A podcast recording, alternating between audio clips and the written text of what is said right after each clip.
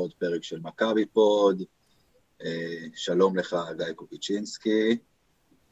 אהלן, מה קורה? איך המצב רוח שלנו?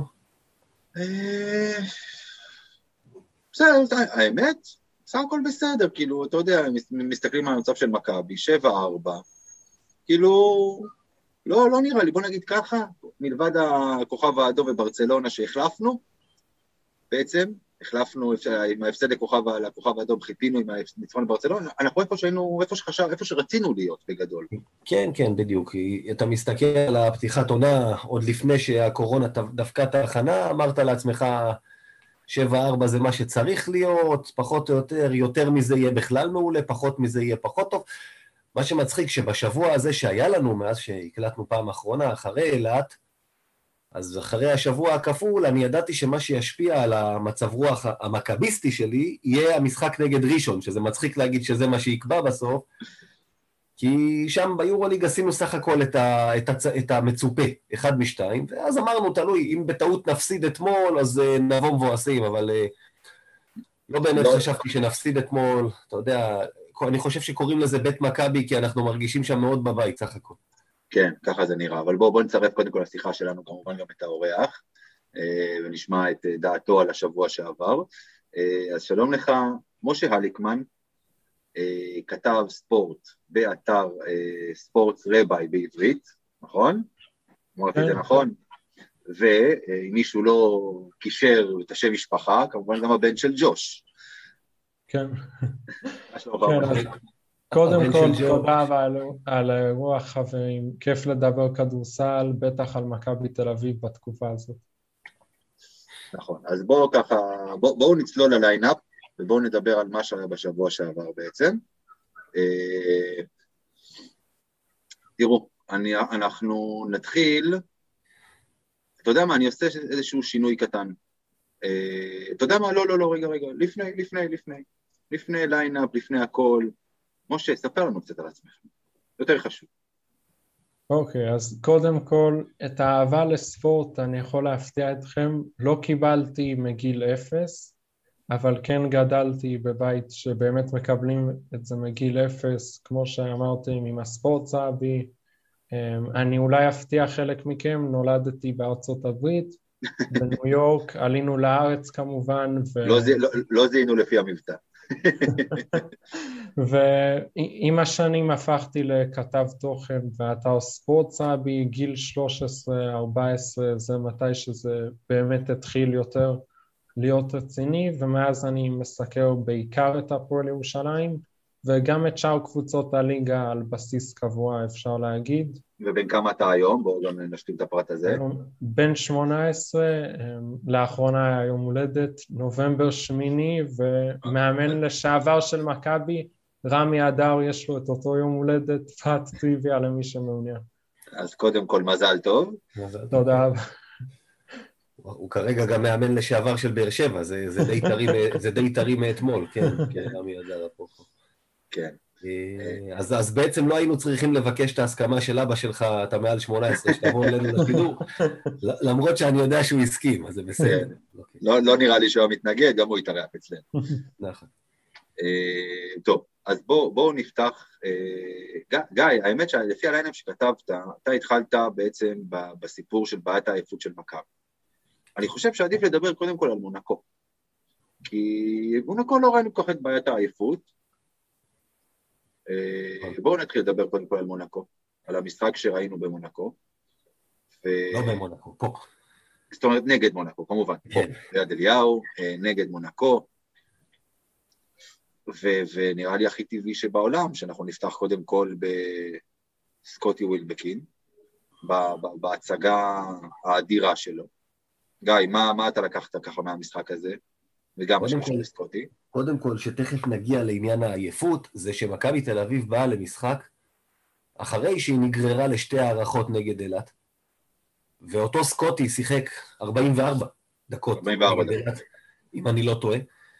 לא מכבי תל אביב הייתה הקבוצה שנשאר לה את האוויר בסוף. מונקו היא זו שנפלה מהרגליים, מכבי, על כל הרוטציה הקצרה, שתכף אחרי זה נדבר עליה, שבסוף תפגע בנו, אבל היא זאת שנשארה לעמוד, היא זאת שנשארה, שנראתה יותר fit ב money time, וזו נקודה חיובית מאוד מאוד גדולה לרגב פנן, קודם כל, שאוהבים, אה, אתה יודע, יש אוהדים שאוהבים לפרק אותו ולהגיד כמה הוא לא יודע והוא לא מתאים ואין לו מושג, ופציעות uh, שמחליקים על מדבקה זה בגללו, ולא שמעתי אף אחד אומר איזה יופי, הקבוצה uh, רצה אחרי uh, משחק של 50 דקות, והיא זאת שנשארה לעמוד, זה דבר אחד. ואגב, וקלעה מעל 90 נקודות, זאת אומרת, לא היה איזה משחק איטי כזה, אתה יודע. לא, במשחק שרצים איתך, זה מה שאני אומר, היריבה, מונקו רצה, מונקו רצה וקופצת ותוקפת כל הזמן, ובמשחק כזה, למכבי לא נגמר האוויר. כי כשאני ראיתי את זה אמרתי, אוי ואבוי לנו דבר כזה אחרי שבוע, אחרי משחק של שתי הערכות. ודבר שני, דיברנו, סקוטי, שתכף ניגע בו, שבאמת, אני, אני מנסה לזכור, אתה יודע, אני זוכר את נדוביץ' נותן הצגה כזאת בהיכל שנה שעברה, אבל אני מנסה לזכור מתי שחקן של מכבי נתן הצגה כזאת. אולי לא. באמת, עד, עד שרס נגד ז'לגיריס במשחק ההוא של הנס, אני לא זוכר כזאת תצוגה, אלה מספרים שאני זוכר מקווין מגי. היה, היה, משהו של, היה משהו של דורון ג'אמצ'י, איזה 41 נקודות. 49 היה... נגד לימוז', בחוץ. כמה? 49, אבל זה היה בצרפת, בלימוז'. היה, לא, לא, היה איזה משהו, אני חושב שקראתי, אני לא, אני לא זוכר, אני מודה, אני קראתי לא, אני אומר, אתה צריך לחזור לשם, אתה צריך לחזור ל-80's, לתחילת ה-90's, לימים של דורון ג'אמצ'י וקווין מגי, הם היו נותנים מספרים כאלה. מאז לא ראית מספרים כאלה לשחקן במכבי. אפילו אנטוני פארקר הגדול, טוב, היה לו את המשחק ההוא בווין ארבן, איכשהו הם אוהבים צרפתים אצלנו במספרים האלה, אבל uh, ביד אליהו מזמן לא ראינו שחקן שמכבי נותן משחק כזה, ושוב, דיברנו, זה 37 נקודות, אבל זה 8 אסיסטים, זה רק עיבוד אחד. 70 אחוז שתיים, 50 אחוז מהשלוש, אתה יודע, זה, זה באמת הופעה... פסיכיים. הופעה פסיכית, ואחרי תקופה לא טובה שלו, אה, אגב, אני פחות מתרגש שנגד אולימפיאקוס הוא שוב חזר לי, אתה יודע, כי זה משחק שנגמר ברבע הראשון, אז, אז אני חושב שהוא נח אחר כך, כמו כולם, פחות או יותר. אה, ו, וזה היה משחק כיף לצפייה גם, אני אגיד לך, אתה יודע, גם אה, מתישהו שלפעמים אתה קצת יוצא מה, מהגוף של האוהד לרגע, ואתה מסתכל שנייה מהצד בתור, בעיניים של סתם מישהו שאוהב כדורסל, מתישהו ברבע השלישי אמרתי לעצמי, שמע, זה, זה משחק שכיף לי לראות, אתה יודע, לנצח, לא לנצח, שתי קבוצות שרצו כל הזמן, ו- ומתקיפות את הסל, ובאו לשחק, אתה יודע, זה לא היה איזה גועל נפש כזה של אה, רק מכות והגנה, ו- ומאוד נהניתי מזה. משה, איך אתה, מה, איך אתה רואה את המשחק נגד מונקו? אין ספק שאנחנו אוהבים התעלות של שחקנים יחידים וסקוטי ווילבקין באמת נתן את זה בצורה יוצאת דופן אבל כמו שאמרתם המשחק מול אולימפיאקוס קצת הוריד אותו חזרה לקרקע ובהקשר הזה אולי צריכה להישאל השאלה האם סקוטי ווילבקין זה באמת superstar ברמת top יורוליג שיכול להוביל קבוצה לאורך זמן להישגים אה, להוציא הבלחות של פעם בחמישה משחקים, משחקים של עשרים ומשהו נקודות, חמש שלשות, כי ראינו את זה העונה נגד ביירן מינכן במחזור הראשון, הוא נתן משחק מדהים, מצטיין המחזור, זה הוא ירד לקרקע בהפסד לכוכב האדום, עכשיו זה קרה שוב במשחק חלש נגד אולימפיאקוס, אז לדעתי יש כאן שילוב של גם משחק, משחקי בית של מכבי תל אביב, ספוטי מרגיש הרבה יותר נוח בהיכל, ובמשחקי חוץ זה עולם אחר, נכון, הייתה לו התעלות נגד בודדשנוסט בעונה הראשונה, אבל נגד אולימפיאקוס הוא לא שיחק טוב בכלל, ראינו שוב את ה... יותר נכון את מכבי של העונה שעברה עם ווילבקין שלוקח יותר מדי על עצמו בקטע שזה לא יסתדר, כן. אבל מלבד ווילבקין, וזה לדעתי מה שאולי עשה את המשחק הזה מענה לצפייה, כמו שאמרתם, אולי בניגוד למשחק מול ביירן מינכן, שהיו פה עוד שחקנים שהתעלו, אם זה אנטה זיזיץ' שמשך המון תשומת לב, קינן אבנס עם משחק הגנתי. וסיים עם double double אגב, זיזיץ' סיים גם עם double double.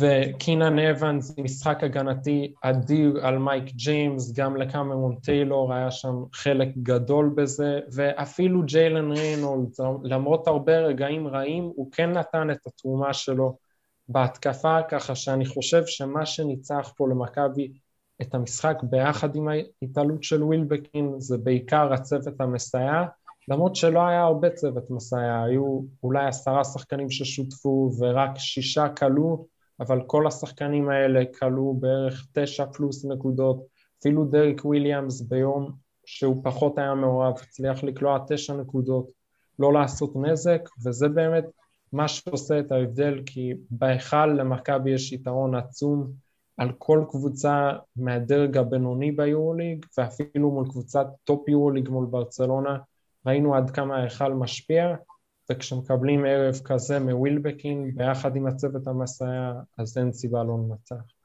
אני, אני אגיד לך משהו לגבי סקוט, אם אתה מדבר עם באמת סופרסטאר ברמה, אתה יודע, אם אני מסתכל ממוצע, אתה יודע, נקודות, בוא נלך אפילו על רק נקודות, אה, סקוטי ווילבקין במקום השביעי ליורוליג, ממוצע של 14 נקודות, אה, 14.18, הוא מקדים שחקנים כמו מיצ'יץ', כמו דורסי אה, מיודענו, לארקין, אה, אה, אתה יודע, שחקנים, אני לא מדבר איתך אפילו על דקולו וכאלה, הוא שם, הוא בטופ.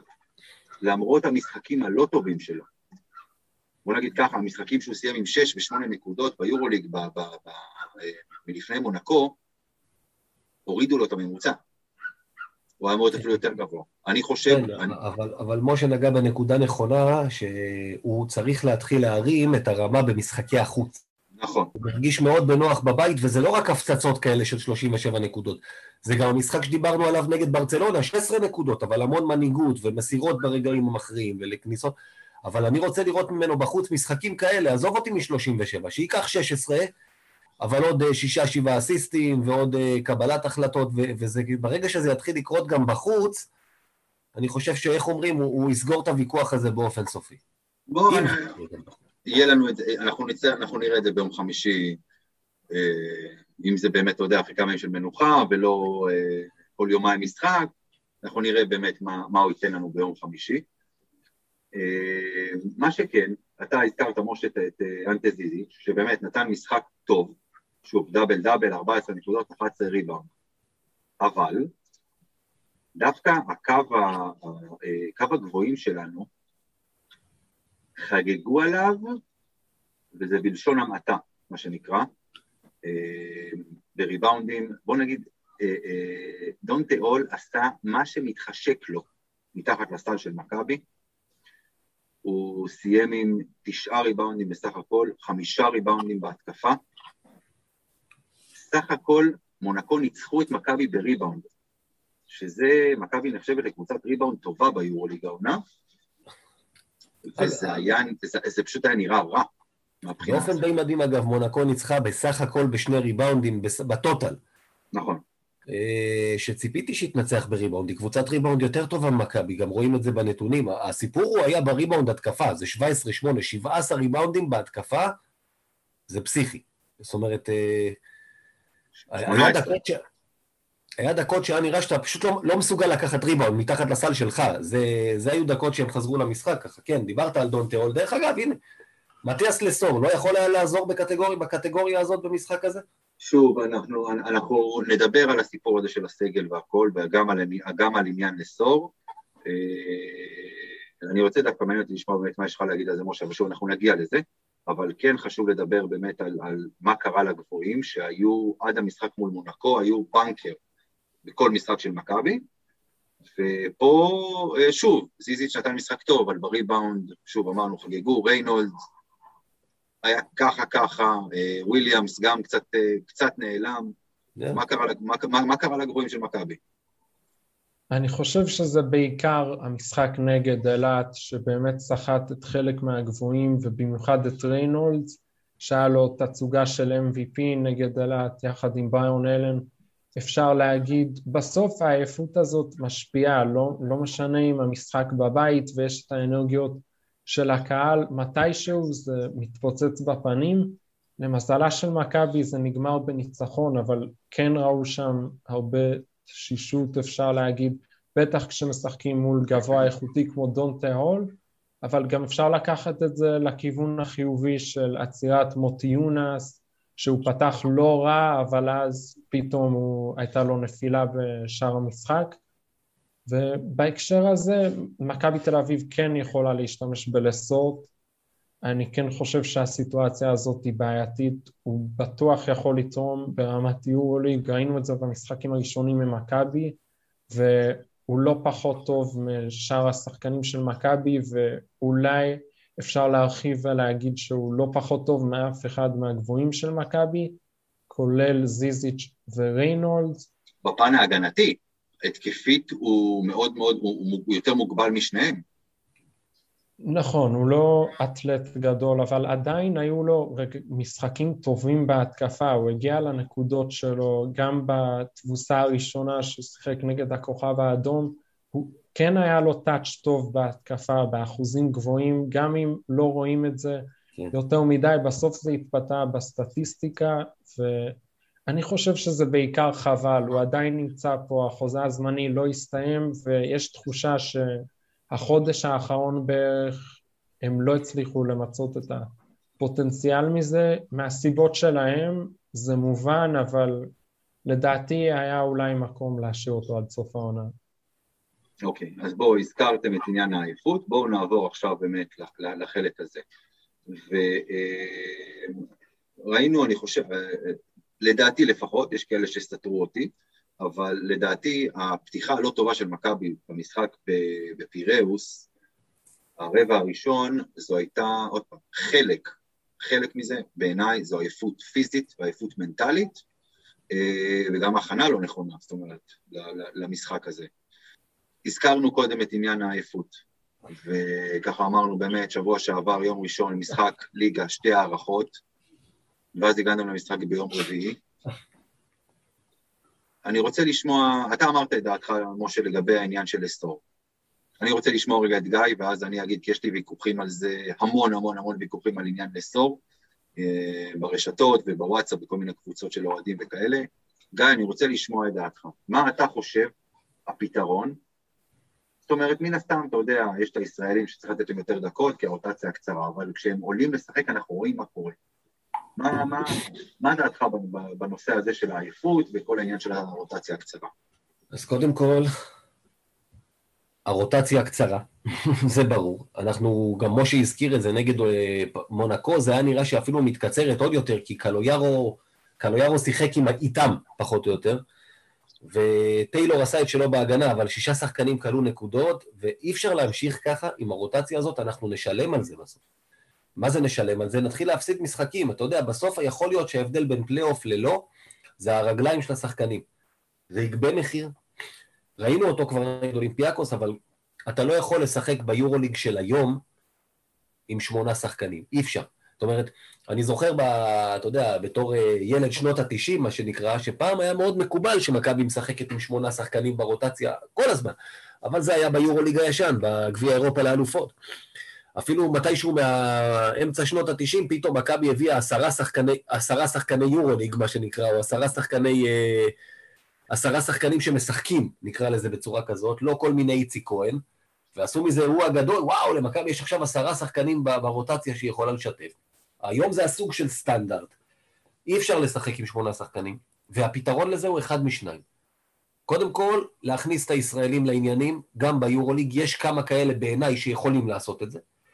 אחד מהם זה אחד שכל פעם מראה לי איך הוא יודע לבוא גם בליגה, כאילו לא משנה כמה ייבשו אותו ביורוליג, הוא בא בליגה כמו אריה, וזה עוז בלייזר שראינו אותו אתמול, מתפוצץ לגודס שניפה אותו מהנבחרת על הראש. אה, ואותו עוז בלייזר, אגב, ראית אותו גם בפיראוס, בגרבג' 2 של הגרבג' 2, ברבע האחרון הוא נלחם שם על איזה ריבאונד, ועוד עף איתו על הרצפה, על הגב, ולקח את הכדור, ומשחק גמור. אני רוצה שחקנים כאלה, אני מאמין, כבר דיברתי על זה שנה שעברה, אני אולי קצת משוחד לגביו, אני מאמין שהוא יכול לתת כמה דקות ביורוליג. אתה יודע, שבע דקות. לתת מנוחה, זה דבר אחד. סורקין, כמובן, צריך לקבל יותר דקות, שהוא לא מקבל, הוא לוקח. כרגע לפחות השניים האלה, בוא, תוסיף שני שחקנים לרוטציה. דבר שני, מתיאס לסור, כמו שמשה אמר, קודם כל אני רציתי להשאיר אותו עד סוף העונה, כמעט כל קבוצות היורוליג משחקות עם שלושה סנטרים. והוא אחד שדווקא הראה שגם אם לא רושמים אותו בליגה, יכול לבוא בימי חמישי, או שישי, או רביעי, או שלישי, מתי שזה לא יוצא, לבוא ולשחק. וזה, וכל העניין איתו באמת מריח משיקול כספי, וגם האי שיתוף שלו, עזוב, אתה יודע מה, לא משאירים עד סוף העונה, הוא פה עכשיו. במשחקים כאלה מול מונקו, מול... אה, במוסקבה, אני מאמין שהוא יכול היה לעזור. ו- ו- ופשוט, אתה יודע, זה, זה מרגיש שיקולים לא מקצועיים שלא משתפים אותו, או שבמסרים מסוימים לא רושמים אותו. אה, טוב, אני רואה אני עכשיו אגיד על זה משהו, ואחרי זה נחזור אליך, משה, אבל קטע, קטע, פנתנקוס ניצחה את אולימפיאקוס. בליגה. בליגה. עדיין. עדיין, בוא. בפיראוס, אגב. אתה הפסדת לחולון, אתה יודע, מה זה אומר? הפסדת לגלבוע, גליל, מה זה אומר?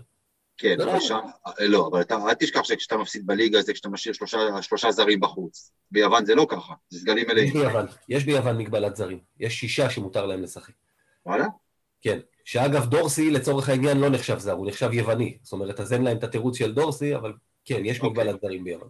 עדיין, זה מפתיע, אגב, כמו שבאתנייקוס נראית השנה. אה, אבל לא משנה, כן. טוב. כי זה דרבי גם, אתה יודע, זה עוד דרבי שהם מארחים, כאילו איזה פרצוף יש לכם לבוא שאתם כל כך עדיפים ולהפסיד, אתה צודק, אוקיי. כן. אה, טוב, עכשיו אה, נושא לסטור. בעיניי, עוד פעם, אצלי יש התלבטות מאוד מאוד רצינית. כי מצד אחד, כן, אין ספק שהוא יכול לעזור למכבי, אין ספק שהוא יכול היה לעזור למכבי במשחקים האחרונים, במיוחד כשהוא כבר פה. מצד שני, אנחנו דה פקטו רואים שיש מכבי א' ומכבי ב'. יש לנו את הרוטציה הקצרה ביורוליג, את שמונת השחקנים שמשחקים, ובליגה שלושה זרים בחוץ ויש סגל שהוא שונה לגמרי. תכניס גם את לסטור לתוך הרוטציה ביורוליג, זה אומר שאתה מוריד לרומן סורקין דקות. אתה מוריד לרומן סורקין עוד את הדקות, אתה בכלל, אתה, אתה רק מגדיל את הפער בין מכבי א' ומכבי ב'. וזה על אחת כמה וכמה אם אתה משאיר אותו עד סוף העונה. כשיש לך את רומן סורקין, ואתה בעצמך אמרת, די, הוא מראה שהוא שווה דקות על הפרקט, וזה רק הולך ומתגבר, הוא רק הולך ומשתפר. אז השארת את לסטור, מה עשית פה בעצם? בסוף, בסוף, בסוף זה יפגע בך, בליגה. ואתה זה שבאת ואמרת שהליגה מבחינתך חשובה. אבל לא תקשיב, כרגע סורקין מקבל ארבע דקות, ב... או, או, אני אומר, זה או אחד או שניים, או לתת את הדקות לבלייזר וסורקין, או לשתף את לסור. אי אפשר לא זה ולא זה, אנחנו ניפול מהרגליים. מסכים, מסכים. לא, לא, לא, לגבי זה אני מסכים. או אחד או שניים, לא, גם וגם אי אפשר. אני, לגבי זה אני מסכים. אי אפשר אה, להשאיר את הרוטציה כמו שהיא. זה ברור. אגב, גם לסור לא יעזור לרוטציה. כי לסור, מה שיקרה, גם אם אתה משתף אותו ומשאיר אותו עד סוף העונה, הוא עוזר לרוטציה של הגבוהים, אבל יש לך עדיין גרדים שיפלו מהרגליים. ככה או ככה אתה לא יכול להישאר עם הרוטציה הקצרה הזו. אבל uh, להחזיק לך מעכשיו תשעה זרים, כשאתה בנובמבר, יהיה לך פציעה, חס וחלילה פציעה של סקוטי, פציעה של uh, ננלי, פציעה של אבנס, פציעה משמעותית, מה אתה עושה? אתה מביא זר עשירי? אגב, יש אופציה ג', להביא, לחזק בעוד שחקן ישראלי. מי? יפה. המי, זה החלק הבעייתי שבאים. אתה יודע, להביא את ים הדר בינואר, כמו שמכבי חיפה עשתה עם אצילי. היה לו את התקופה שלו בקפריסין, מה שנקרא, וזה, כאילו, לא היה לא מעבר ישיר. אתה חושב שים הדר יתפתה ללכת עם איזה תיכוניסטית? לא. באמצע שנה, לא, לא, זה לא, אתה יודע, זה, זה אם זה היה קורה קודם וזה, זה לא, הכוונה שלי, אתה יודע. בוא נהיה מציאותיים. זה שאם הייתה אופציה להביא באמצע העונה, הייתי מביא. בוא נהיה מציאותיים. או לא שדני אבדיה פתאום עכשיו באמצע העונה יגיד, וואלה, NBA מיציתי, לא יקרה. לא יקרה, פחות. אם זה לא זה ולא זה, להתחיל לחפש, אתה יודע, סבתות יהודיות לשחקנים אמריקאים. זה, זה האופציה, זהו, אין משהו אחר. בסדר, בוא, אתה יודע, הסיכוי שזה יקרה הוא לא, הוא לא גבוה. הסיכוי שיש לך סבתא יהודייה זה או שיש או ש... לא, הסיכוי שיש... בטח למישהו יש. בטח למישהו, זה בטוח, כן, אבל עוד פעם, אני חושב עוד פעם שלסור כן יכול לעזור בצורה נקודתית פה ושם, בטווח הארוך זה יפגע במכבי. זה יפגע במכבי ואתה מסנדל פה אופציה להביא חיזוק זר בהמשך, במקרה של פציעה, או במקרה של, לא יודע, פתאום ייפול מהשמיים איזה תומאס וורקאפ אחד כזה, אתה יודע, פתאום אולימפיאקוס יחטפו עליו עצבים, ירצו לשחרר אותו. לא יודע, אין לי מושג, אני סתם זורק. בהנחה שאתה חושב שזה יקרה דבר כזה, אני לא חושב שיביאו שום שחקן נוסף אם לא ייפצע שחקן נוסף. אני רוצה להאמין עוד פעם, שאם מכבי יראו שיש פה אופציה ללכת עד הסוף, ותהיה, ויהיה את השחקן המתאים, כמו שהביאו את לסטור, אגב. כמו שהביאו את לסטור. אבל בואו, דיברנו, משה, שתי מילים שלך על ככה באמת על, על זה. הסתכלתי היום על טבלת היורוליג ומכבי תל אביב נמצאת בבעיה גדולה לדעתי. אם מסתכלים על הקבוצות בפלייאוף, אפשר להגיד שהיא עדיפה על וילרבן, בסוף היא ניצחה אותה בחוץ, מכבי כמובן, וכשמסתכלים על הקבוצות מחוץ לפלייאוף, אנדולו אפס, צ'סקה מוסקבה, זה קבוצות שעוד מעט יהיו בפלייאוף במיקום כזה או אחר, והן גם במומנטום יותר טוב. ככה שאני לא רואה איזה יכולת מדהימה של מכבי תל אביב עד עכשיו, לפחות במשחקים האחרונים, כזאת שאני אומר, היא משחקת כמו קבוצת פלייאוף ביורוליג, וזה הרבה, הרבה מזה קשור לעניין של הרוטציה, שהיא מגיעה למשחקים ולא יודעת מה היא תקבל מחלק גדול מהשחקנים, ואני לא בטוח אם יאניס באמת יודע מה הוא רוצה או מה הוא מקבל משחקנים כמו ג'ון די ברטולומיאו, עוז בלייזר, ג'ייק כהן, אין, אין איזושהי ציפייה מהם וזאת בעיה לדעתי. שלושת השחקנים האלה, כולל יפתח זיו אגב, ארבעה שחקנים ישראלים שלא ברור אם וכמה דקות הם יקבלו במשחקי היורוליג, אני יכול להבטיח לך שבחמישי הקרוב לפחות שניים מהם לא יקבלו כן. דקות בכלל. כמובן, אבל um, זאת בעיה שהקבוצה לא יודעת אם וכמה דקות הם ישחקו, והאם הם בכלל יהיו טובים בדקות שהם ישחקו, זה, זה בגדר חידה בכל משחק, ושוב, כשיש קבוצות חזקות מאוד מחוץ לפלייאוף כרגע, שממש מכוונות לשם ויכולות להגיע לשם, ובמיוחד כשבפלייאוף עצמו יש קבוצות מאוד חזקות כמו זנית וקזאן למכבי תל אביב הולך להיות מאוד קשה, בטח ברצף המשחקים אחרי אלבה ברלין, שלדעתי למרות שזה משחק חוץ זה עדיין משחק נוח יחסית על הנייר שמכבי תל אביב פבוריטית בו, ואם עוד שחקנים לא ייכנסו לקצב זאת בעיה, כי כמו שאמרתם לפחות בלייזר מוכיח את עצמו. העונה יש לו כליאה פנומנלית, זה משהו שפחות ראינו ממנו ביורוליג עונה שעברה ולדעתי גם לא בליגה, ושחקן כזה כן מראה שמגיע לו לקבל את ההזדמנות, ככה שמכבי באמת חייבת להכניס את השחקנים האלה לעניינים לפני שזה יהיה מאוחר מדי, ושוב, יש שיקול נוסף שחלקם פשוט לא טובים מספיק עד עכשיו. יפתח זיו, איך שאני לא מסתכל על זה, הוא נראה לא לגמרי השחקן שכולנו דמיינו שאולי הוא יהיה למכבי, אולי לא יוגב אוחיון, אבל משהו אה, באזור וגם בליגה הוא לא, הוא לא נותן משחקים מושלמים עד עכשיו, או קרוב לזה אפשר להגיד. אה, ג'ייק כהן, גם כשהוא ניצל הזדמנות נגד אולימפיאקוס, פתאום הגיע המשחק נגד ראשון, שהוא לקח ריבאונדים, אבל חוץ מזה אני לא יכול להגיד עליו במאה אחוז שהוא מנצל את ההזדמנויות שהוא מקבל. ג'ון די ברטולומיאו לאחרונה מנצל את, ההזדמנו, את ההזדמנויות, אבל הרבה מזה זה חוסר יציבות ומשחק אחד הם כן יכולים לתרום, משחק לא, ובגלל זה יאניס מקצר את הרוטציה, הוא לא יודע בעצמו מה הוא יקבל מהשחקנים האלה, חוץ מסורקין בישראלים, זה לא נראה שהוא מאמין בהם יותר מדי, ואפילו סורקין לא משחק הרבה. אני, ההימור שלי הוא שביום חמישי הרוטציה לא, לא תהיה כל כך קצרה, וג'ון די וסורקין ישחקו יותר, וגם בלייזר. אבל בואו נתקדם הלאה. חצי מילה, באמת חצי מילה ככה על איזשהו דיון שהיה לנו, שהיה לנו ברשתות, בקבוצות האוהדים. לפני המשחק נגד מונקו נכנסו שני שחקנים, אה, שני אה, שחקנים אלמונים משהו, עודד קטש, דורון שפר, נכנסו להיכל המכבים. דורון שפר הגדיל והתחיל לצעוק שם מה מכבי, כאילו, אחרון המכביסטים ממש, ו... אבל הדיון הגדול שהתפתח הוא לגבי עודד קטש. אה, על זה שהוא לא הביא את מכבי רחוק באירופה בשנים שהוא שיחק, הוא גם, שהוא לא שיחק הרבה שנים בקבוצה הבוגרת של מכבי, והוסיף אה, על כל זה, זה שהוא אימן את הפועל ירושלים, ולקח איתם תארים, ולקח, אה, כאילו, השאלה שלי אליך... ועשה עם פנטינאיקוס, ועשה... או, עזוב, עזוב, מי שמזכיר... גם על זה אנשים התלוננו. בסדר, ברור, כי הוא היה צריך למכור את המשחק. גזל לנו גביע אירופה, מישהו אמר שם. עזוב, בוא, בוא, תרשה, באמת, באמת, גיא, תרשה לי לא להתייחס לשטויות האלה, באמת. אנשים לא מפעילים טיפת, טיפת היגיון כשהם כותבים.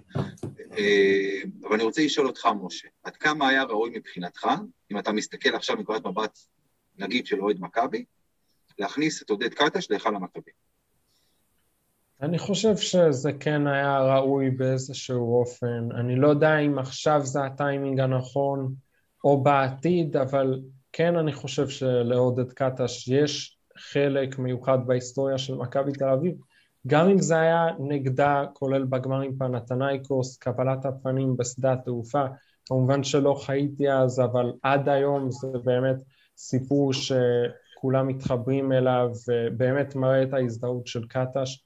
עם מכבי תל אביב, ולמרות שהוא אימן את הפועל תל אביב קצת, את הפועל ירושלים הרבה, בסוף בסוף עודד קטש זה שם שלפחות כרגע מזוהה עם מכבי תל אביב, אה, כל עוד לא יוכח אחרת, ואני לא אהיה מופתע אם ביום מן הימים הוא ישוב לאמן את הקבוצה. אני לא חושב שאף אחד יהיה מופתע אם אחרי יאניס פאופולוס המאמן הבא של מכבי תל אביב יהיה עודד קטש.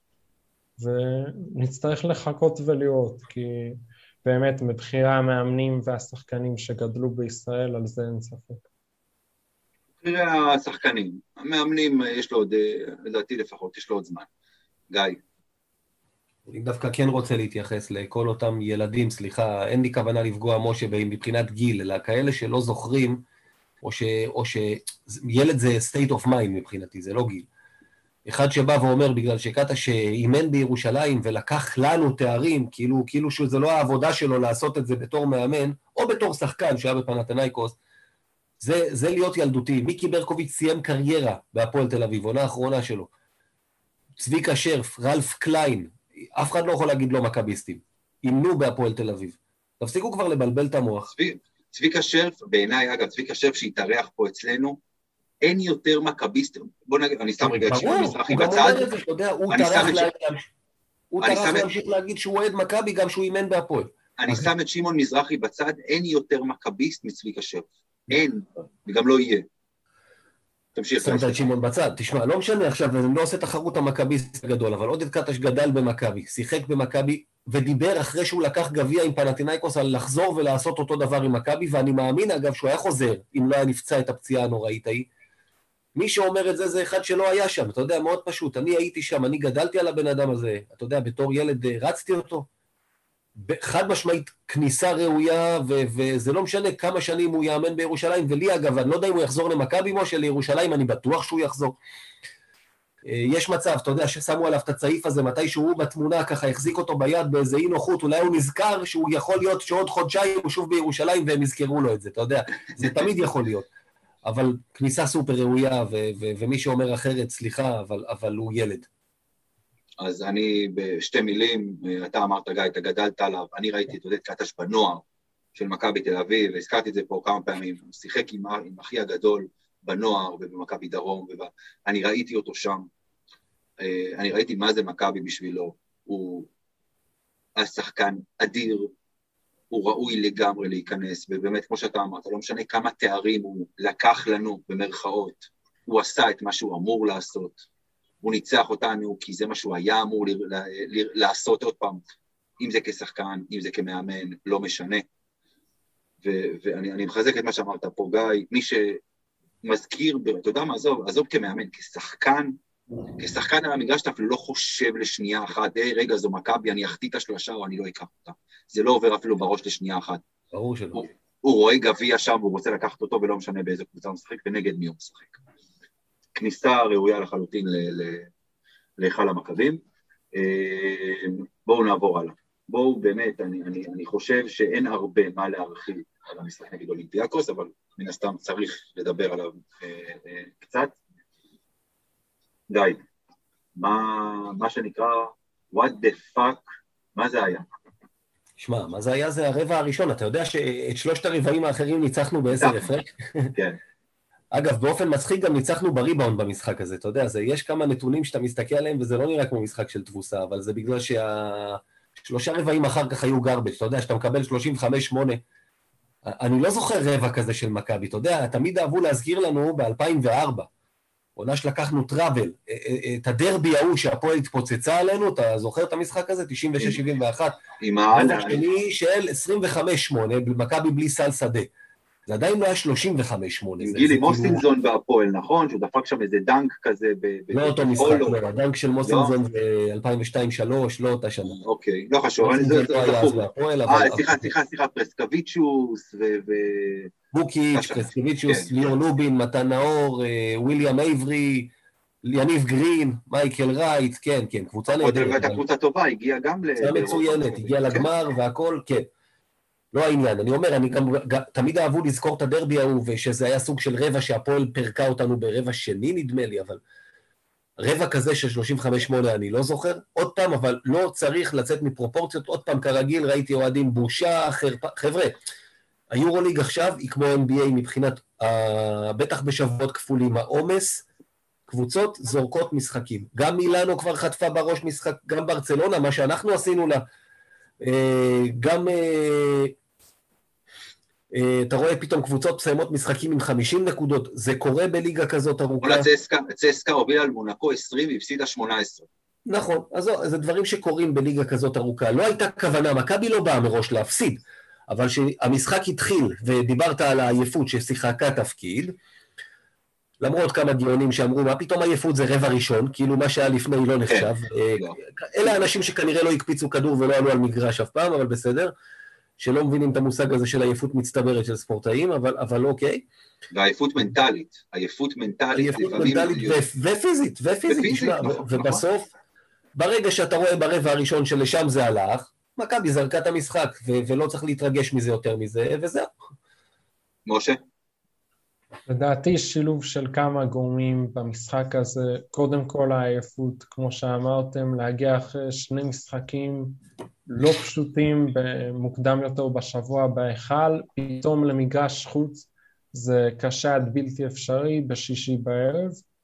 אמ, מעבר לזה, עוצמת היריבה, אולימפיאקוס זאת קבוצה כרגע בסדר הגודל של מכבי תל אביב פחות או יותר, כרגע יותר על הכיוון שלה יותר. יותר. וכמובן... הכיוון שלה אגב הוא ברוטציה, דיברנו על זה שבוע שעבר, שאצלה אין, אצלנו יש ירידה משמעותית ברמה, מתחת לשחקן השביעי, השמיני, אה, הספסל לעומת המתחילים. באולימפיאקוס אין את זה. יש לך את ווקאפ וסלוקאס על עמדת הרכז, את אה, וזנקוב ופרינטזיס בארבע, את אה, פפאניקולאו וזה כאילו... בחמש גם חסן מרטין, גם מוסטפא פאל, זאת אומרת, אין, אין שם נפילה ברמה. זאת אומרת, יש עשרה שחקנים שיכולים לעלות, לשחק, ואתה לא... כל זה ולא, את כל זה ולא הזכרת את שקיל מקיסיק. ושקיל מקיסיק, שכן, אז דיברנו עליו, משה ברדה אמר, הבן אדם נדחק, אתה יודע, לסוף הרשימה בגארדים, וזה שחקן מטורף, אתה יודע, כאילו. אדיר. אז, אז בדיוק, אז זה, זה, זה, זה, זה בדיוק העניין. ואגב, ושנייה, משה, עוד, עוד מילה אחת, גם צריך לזכור, אולימפיאקוס, עם אותו מאזן כמו שלנו, אה, כשהיא ניצחה שבעה משחקים, כולם בבית, והפסידה את כל המשחקים בחוץ, זאת אומרת, היא קבוצת בית אדירה. נכון, וזה בדיוק ההבדל כשזה משחק בית בין שתי קבוצות איכותיות. ברור שלאולימפיאקוס יש יתרון במצב כזה, וגם טיילר דורסי בא רעב מאוד, זה היה ברור לכולנו שהוא עומד לסיים לא רק עם מספר נקודות דו-ספרתי, אלא מעל הממוצע שלו, והוא באמת היה בטירוף.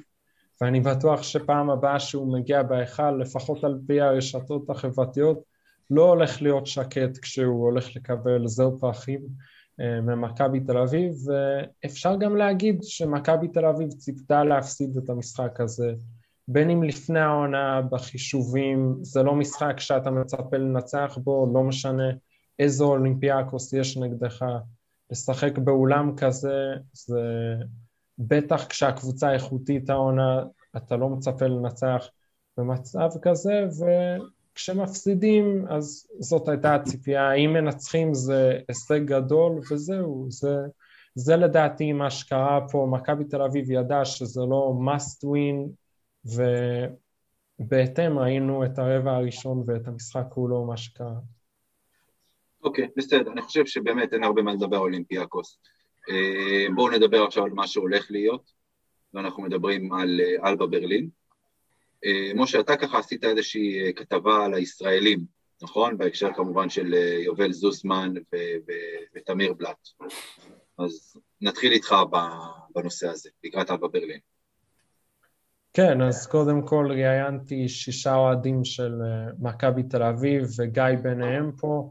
על המצב של הישראלים במכבי תל אביב, שהם לא משחקים הרבה, האחוזים מאוד נמוכים אגב, תוכלו למצוא את זה בכתבה, גם אחוזי דקות, נקודות, ריבאונדים, אה, פתיחה בחמישייה, איך שלא אה, תרצו, הישראלים של מכבי תל אביב באמת משחקים פקטור פחות משמעותי ביורוליג, בטח כל השחקנים מלבד רומן סורקין, אמ, ואפשר להגיד גם שאין לה את הישראלים האיכותיים ביותר. אוקיי, דני אבדיה זה באמת מובן למה הוא לא במכבי תל אביב, אין מה לעשות.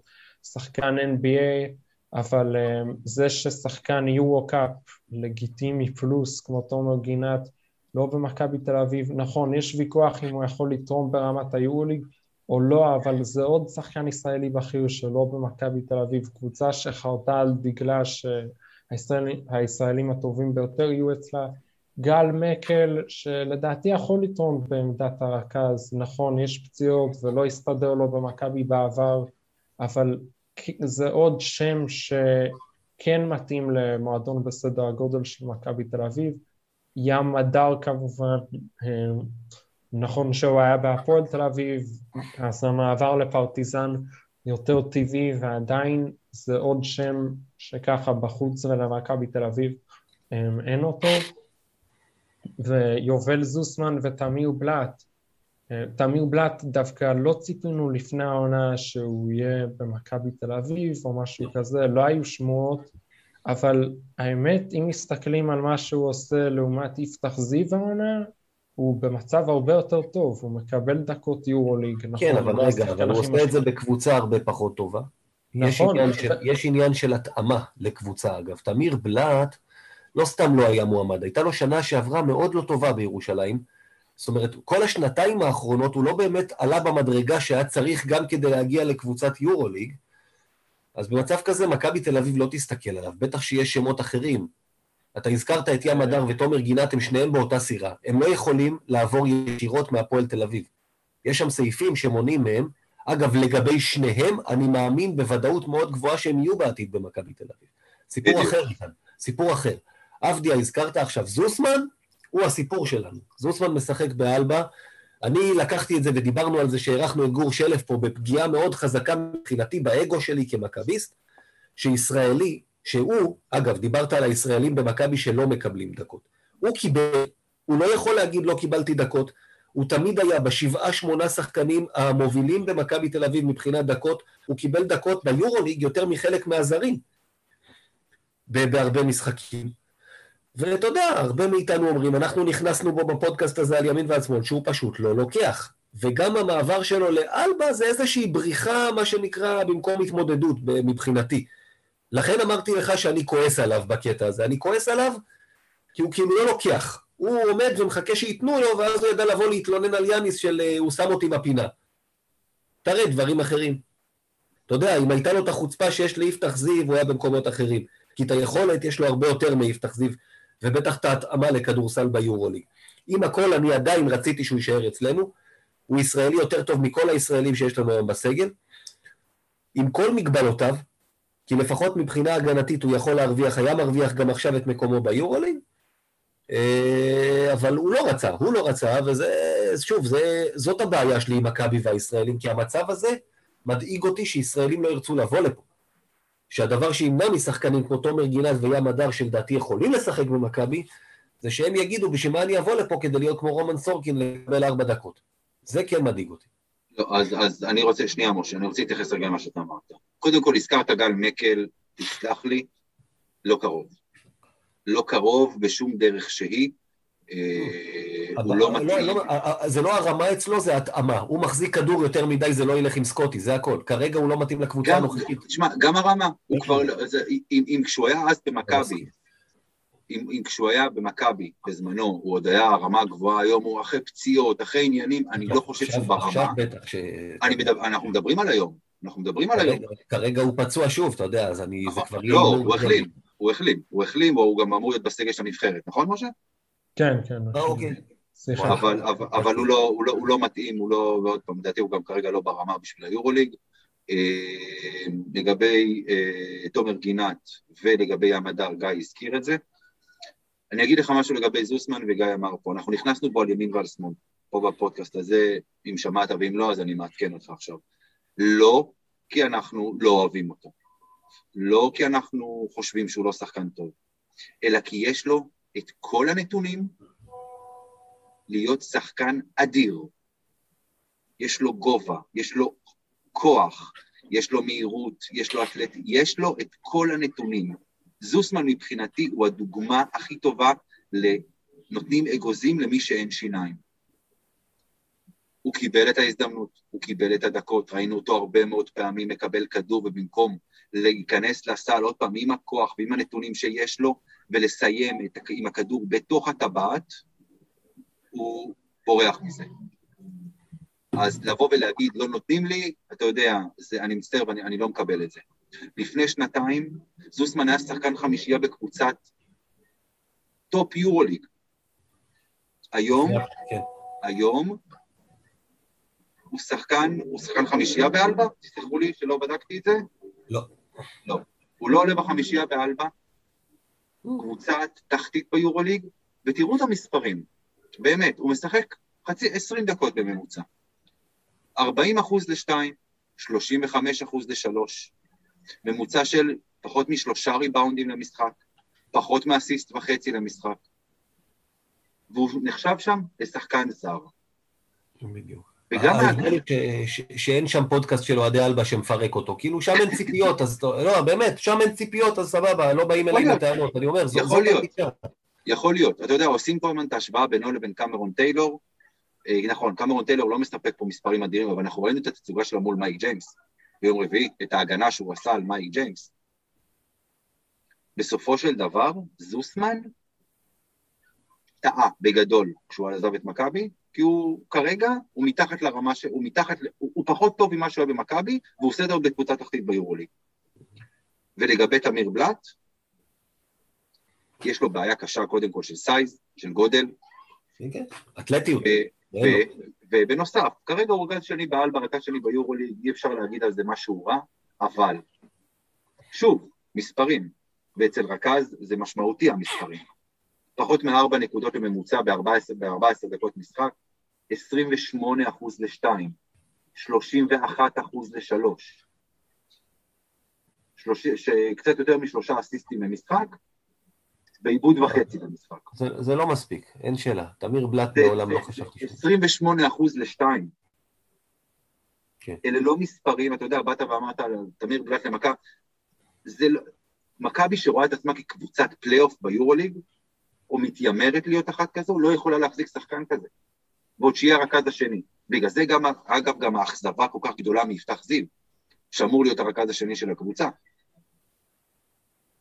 פה עוד פעם, זו הבעיה שלנו. זו הבעיה שלנו עם יפתח זיו, וכל הרשימה הזאת עכשיו, שדיברנו עכשיו עוד פעם, אם נוציא את תומר גינת בים הדר, אין להם מקום במכבי תל אביב, שוב, חוץ מזוסמן, שאני כמו גיא רציתי מאוד שהוא יישאר. ודני אבדיה, שכמו שאמרנו, אני, אני מאחל לו שיישאר כמה שיותר איפה שהוא עכשיו, אתה יודע. עזוב דני אבדיה, בוא, בוא, בוא, בוא נהיה מציאותיים, זה לא באמת... אה, וטי.ג'יי ליף שכל הזמן מזכירים, וכמו שאתה אומר, אף אחד לא ראה אותו משחק. אף אחד לא, תקשיב, די.ג'יי ליף מבחינתי זה כמו המפלצת מלוכנס. אף אחד לא ראה אותו, כן. אף אחד לא יודע בכלל אם הוא קיים. לא, לא בטוח שהוא רוצה לשחק כדורסל כמו שזה נראה בזמן האחרון. אני לא יודע, אני לא יודע, כאילו באמת, זה השחקן עם יחסי הציבור הכי טובים בהיסטוריה של הענף. אני לא יודע, כאילו, כן. אני שומע את השם שלו, אתה יודע, אני מ- כאילו, אבל, אבל אני באמת אומר לך, אני לא ראיתי משחק אחד שלו, כנראה שזה כן קרה, אתה יודע, אנשים נשבעים שראו אותו משחק, אבל בסדר.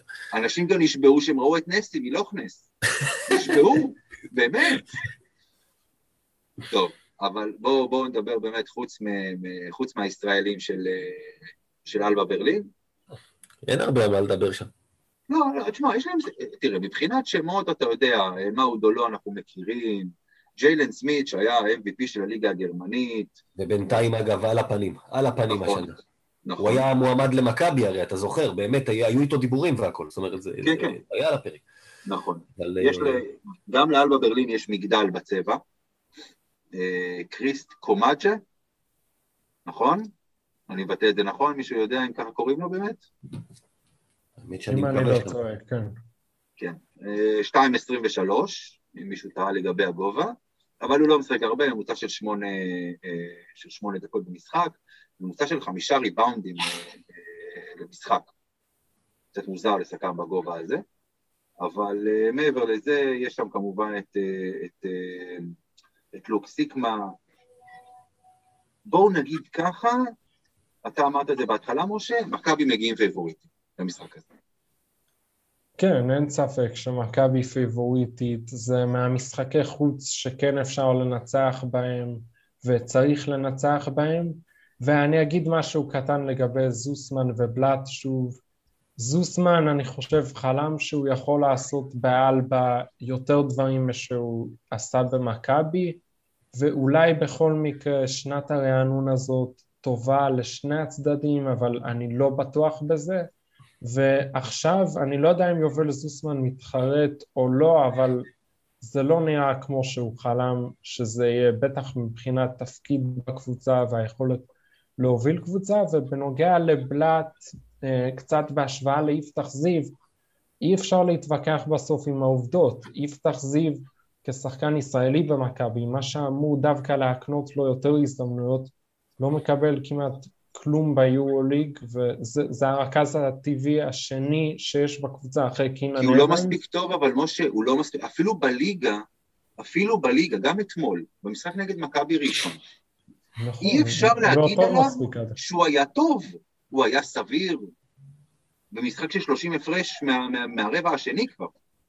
אני מסכים, בגלל, בגלל זה אני אומר, תמיר בלאט עושה עונה בסך הכל מעל הציפיות ויפתח זיו מתחת לציפיות. בסוף תמיר בלאט הגיע כשחקן חיזוק לאלבה ברלין ויפתח זיו כשחקן ישראלי למכבי תל אביב, מה שפה דווקא אמור להיות שווה יותר דקות, יותר מעמד, ודווקא את זה אנחנו לא מצליחים לראות ממנו, בזמן שבלאט מקבל דקות וזה יתבטא גם בנבחרת ישראל כשיפתח זיו ישוחרר, אני לא יודע כמה התפקיד יהיה משמעותי, כמובן שבלאט לא יהיה שם אז זה סיפור אחר, אבל אמ, יפתח זיו הוא לא מגיע בכושר שיא למשחקי נבחרת ישראל באופן כללי אפשר להגיד, ואם תמיר בלאט היה שם אין לי ספק שהתפקיד שלו היה הרבה יותר חשוב משל יפתח זיו בנבחרת.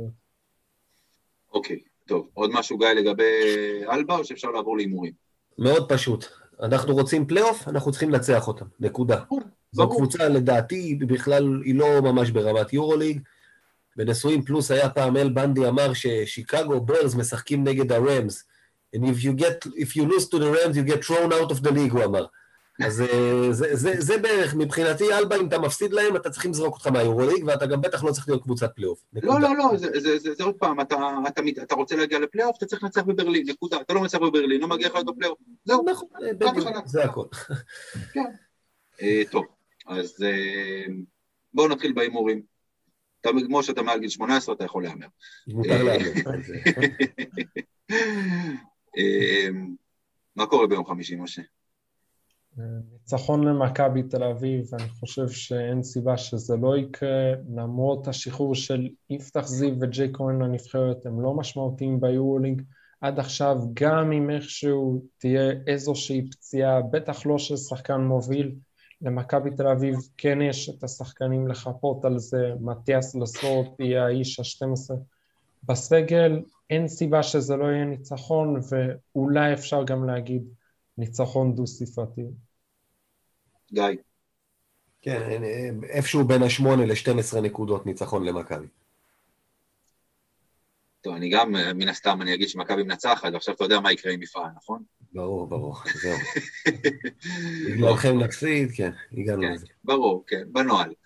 אה, אני רוצה לדבר על ננלי, שנתן כמה משחקים טובים, ונעלמו עקבותיו. למעט. רבע האחרון, רבע האחרון נגד מונקו, שהוא נתן שם כמה סלים. לא, תשמע, הוא, כאילו, אתה יודע, הוא מגיע לדו-ספרתי שלו, אבל האחוזים ירדו בצורה משמעותית, הרבה יותר עיבודי כדור, משהו שם כאילו קצת, אה, קצת השתבש. אז אנחנו מדברים על אנדר אובר 13 וחצי נקודות לג'יימס ננלי. Over. Over. וואי וואי. כאילו, אני גם, אני גם רוצה, אני גם אומר over, אז אנחנו, אנחנו בצרות, גיא. פרק נח מחוץ, כן, כן. וואי וואי, אנחנו בצרות, אל תשאל. מסכן ננלי, כן. וואי וואי, כן, טוב. אה, עכשיו, דיברנו על הישראלים, דיברנו על הרוטציה, ואני אמרתי שאני חושב שהרוטציה תתארך ביום חמישי. אם, אם זה יהיה משחק, אה, בוא נגיד עוד פעם, באזור הדו-ספרתי, אז הם אולי ישתפו יותר, אבל אה, הישראלים שיהיו לנו בסגל ביום רביעי, אה, בעצם, ביום חמישי, סליחה, נכון? יש לנו את אה, ג'ון די, סורקין לייזר. ובלייזר. נכון? אלה הישראלים בסגל. Under over, 14 וחצי דקות לכל הישראלים ביחד. בברלין, במשחק אחד. Hmm. אתה יודע מה? בא לי להגיד over, אני מרגיש ש- ש- שיקבלו קצת יותר הפעם. בלייזר יקבל הפעם, אני מקווה, אחרי יום ראשון. סורקין, אפשר להגיע ל-14 וחצי. בוא נלך אני-. אני, אגב, אני הולך על over. אוקיי, הרגנו אותם. אני גם הולך על over, אולי קצת מפתיע, אבל נראה לי סורקין בעצמו יש לו סיכוי להגיע לדקות האלה, כל עוד הוא משחק טוב בהתחלה, לבד הוא יכול להגיע לשם, וגם דיברטולומיאו, אני רואה אותו משחק קצת, אולי אפילו בלייזר, לדעתי הם מגיעים לדקות האלה. והימור אחרון שלנו, אנדר עובר, שלוש וחצי שלשות לסקוטי ווילבקין במשחק. טוב, אני אלך על אנדר, אמר, שאתה יודע, אני, אני כבר אה, אני יותר מדי אופטימי, בוא, משהו צריך איזה... אז אה, סקוטי יקלע פחות, אה, יקלע שתיים, שלוש שלשות, אז under. under גם. אני הולך על over, כאילו, עוד פעם. אתה יכול עכשיו, זה בסדר. עכשיו, כן, עכשיו, עכשיו לא צריך לחשוב מה יפעת תגיד. כן. טוב, חברים, אה, אז אנחנו מסיימים פה. אה, אז קודם כל, משה הליקמן, תודה רבה לך. תודה רבה לכם, היה כיף להתארח. גם היה כיף, היה כיף. אה, אז תודה, משה. גיא קופיצ'ינסקי, תודה רבה. אנחנו נאחל גם ב- בהצלחה לנבחרת, אה, עם יותר נציגים ממכבי, אתה יודע מה, נגיד על זה שורה, כן, כן, כן, כן, כן, צודק, צודק, דבר. הגיע הזמן להפסיק את המאבק הזה בין פיבה ליולד. יש לנבחרת הזדמנות טובה לעלות לגביע העולם בכדורסל, משהו שהיא לא עשתה מזמן. ואני, קודם כל כישראלי, אבל גם כמכביסט, אני רוצה ששחקנים של מכבי גם יהיו חלק מזה, ו- ואני לא אוהב את המלחמות האלה שכאילו מציגים את זה כאילו זה עכשיו בא על חשבון. וגם שדרך אגב, גם נבחרות אחרות, קבוצות לא משחררות להם שחקנים, אותם זוסמן ובלאט לא משוחררים על ידי אלבה ברלין לצורך העניין. הגיע הזמן להפסיק עם זה, שישבו שם ויפסיקו להיות ילדים קטנים ולהפסיק עם המלחמות האלה. שמעון מזרחי הרי התראיין השבוע ביוון ואמר שהוא מודאג מכל הסכסוכים האלה ומכל הבלאגן שיש גם. ביורוליג. שמעון מזרחי מודאג, זה חדש. כן, זה חדש, אבל הוא צודק. באמת, אתה יודע, אני באמת חושב שמזמן כבר הגיע הזמן, לפחות בצורה הזאת להפסיק עם זה, שזה יבוא על, ה, על, על הגב של השחקנים, של הנבחרות. של האוהדים, של של. האוהדים, בדיוק. קודם כל. אתה יודע, אתה לא רואה את זה בכדורגל. תחשוב שעכשיו, אתה יודע, לא היית רואה שחקנים של הקבוצה שלך, טוב, אתה של הקבוצה שלך לא רואה בנבחרת, אבל בסדר. שבנבחרת, כי, אתה צריך לשחק בליגת האלופות, אתה יודע, בזמן שיש משחקי נבחרת. זה מצב אבסורדי. כן, אה, אז, אז האמת היא שהיום יש איזשהו דיווח, אגב, של איזשהו בכיר בפיבה, שהם רוצים להציע ליורוליג אה, להוריד את אחד מהחלונות של הנבחרת, זאת של הנבחרות, בפברואר או בנובמבר, בתנאי שלחלון השני השחקני יורוליג יגיעו. בוא נגיד ככה, זו, הושטת יד לשלום. השאלה, אם, השאלה אם בצד השני יש פרטנר, כמו שאנחנו אוהבים להגיד בישראל. השאלה אם זו הושטת יד, או שזה כאילו ניסיון להראות של האשמה עליכם כי אני הצעתי משהו שאתה יודע שהם יסרבו לו, לא יודע. לא יודע. תשמע, אתה יודע, אנחנו חיים במדינת ישראל שכל היום מדברים על הפלסטינים, מה נותנים, מה, מה אנחנו נותנים, מה... זה היינו הך, כאילו, אתה לא יודע... זה, כן. על זה אני מדבר. לפעמים כן. יש הושטת יד אמיתית, ולפעמים יש אה, הושטת יד אה, שהיא לא באמת הושטת יד, שהיא הצעה שתוכל לסרב לה כדי להראות שאתה סרבן. אה, אתה יודע, זה, זה נושאים ישנים של פוליטיקה. בדיוק. אגב, עוד מילה, מילה אחת לגבי אלבה, שיש לה, שיש לה מאמן שקוראים, לה, שקוראים לו ישראל, אין שום סיכוי בעולם שלא לנצח את המשחק. אה, טוב. בוא נלך לנתונים, האם מאמן שקוראים לו ישראל ניצח אי פעם את מכבי? לישראל לב לא היו ניצחונות לדעתי על מכבי, אני מנסה לחשוב אולי עליי כאילו. טוב, אולי ישראל אלימלך עוד יהיה מאמן יום אחד. טוב. או אה, ישראל קטורזה. או ישראל קטורזה, כן. אה, טוב, אז משה אליקמן שוב, תודה רבה. תודה רבה שוב. גיא קופיצ'ינסקי, תודה רבה.